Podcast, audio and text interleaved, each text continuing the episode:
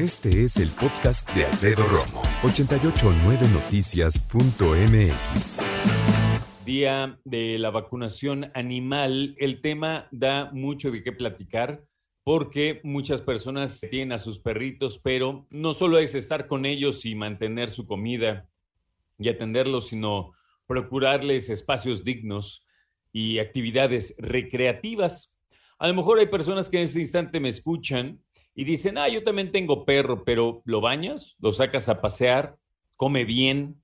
¿Lo tienes perfectamente bien en cuestión de salud? ¿Lo vacunas? ¿Lo llevas a revisión si padece de algo? Porque, mira, una cosa es decir tengo mascota y otra cosa es decir que es responsable de ella. Yo diariamente veo cómo hay personas que llevan a los parques a sus mascotas y no las sueltan. Entiendo hasta cierto punto por qué, ¿no? Les da miedo que se pierdan, etcétera, pero tampoco quieren instruirlos para que no se vayan. No les quieren eh, dedicar algunos mesecitos para entrenarlos y que aprendan a obedecer, ¿no?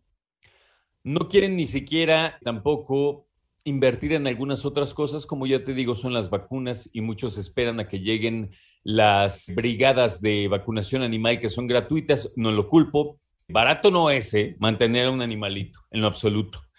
Pero sí es nuestra responsabilidad. Entonces tú dices, no, es que no tengo lana. Bueno, eso se tiene que pensar antes de, de tener una mascota. Déjame decirte que hay historias bien tristes y bien difíciles en cuanto a las mascotas, porque ahora les ha dado a algunas personas por tatuar o perforar a sus animales. Y cuando digo tatuar es tatuaje a color, de formas y todo, no creas que nada más de pedigrí. Y perforaciones, pues ya lo sabes, ¿no?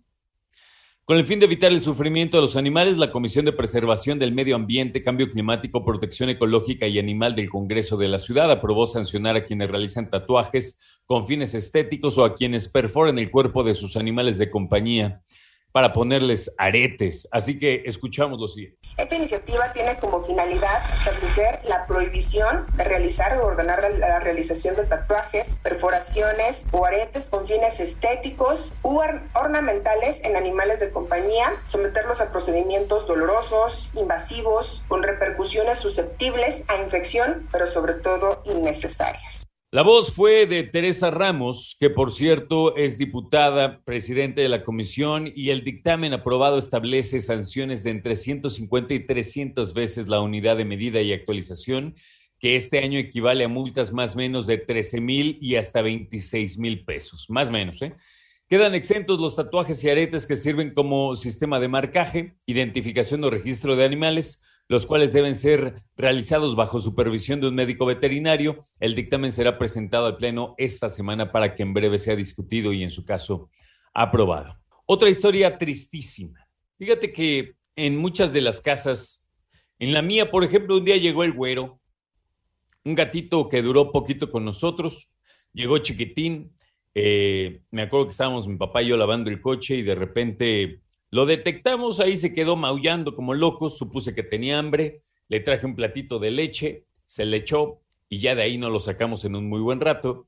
Se quedó a vivir con nosotros un ratito, ya te digo, y hay veces que no necesitas más. A veces llega así una mascota, sobre todo los gatitos o eh, algunos otros animales, y pues, simplemente le hace comer. Y si no se quedan a dormir y no se encariñan, mínimo se dan sus vueltas como para que les des algún huesito, alguna comida por ahí, y ya con eso, ¿no? Bueno, pues así llegó un gatito a un lugar en donde pues lo mimaron, lo cuidaron, le dieron chance y ahí estaba entrando y saliendo y entrando y saliendo. Él no sabía que estaba entrando y saliendo de las instalaciones de una cárcel panameña. Pero los que sí supieron qué estaba pasando con el gatito fueron los internos quienes no tardaron lamentablemente en explotar a este pequeño animalito. ¿Y qué hicieron? Lo usaron como, como mula y me refiero al trasiego de drogas. Este animalito, cuando lo detectaron algunos eh, policías de este penal, se dieron cuenta que traía drogas en su interior. El gatito fue interceptado este fin de semana cuando estaba caminando por la cerca perimetral de este lugar, que tiene más o menos a 1.700 personas privadas de la libertad, traía una tela amarrada al cuello, mantenía dos envoltorios con material vegetal, cuatro envoltorios forrados de plástico transparente de polvo blanco y otro con hojas, detalló el director general del sistema penitenciario panameño. Y entonces estaban usando este pobre gatito para meter drogas. El fiscal notificó que este gato transportaba posiblemente cocaína, crack y marihuana. Imagínate nada más. Sospechan que para transportar la droga los animales son engañados con comida desde las cárceles para hacerlos regresar con las sustancias ilícitas. Qué bajo puede llegar el ser humano. Qué bajo. Pero déjame decirte otra cosa.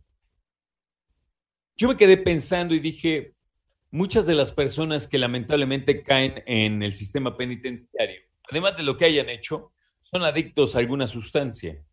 Y muchos saben lo difícil que es eso allá adentro cuando eh, no pueden consumir. Y entonces el sistema penal, lejos de tratar la cosa con seriedad, y me refiero a muchas cárceles del mundo, no solo México, pues eh, no lo atienden y por ende, entonces el tráfico de droga al interior de las penales es tan importante, porque más allá de ser una cuestión recreativa, es una cuestión necesaria para todos aquellos que son adictos. ¿Y quién ha pensado en esto? Muchos. ¿Quién la ha resuelto? Ahí sí no tantos, ¿verdad? Escucha a Alfredo Romo donde quieras. Cuando quieras. El podcast de Alfredo Romo en 889noticias.mx.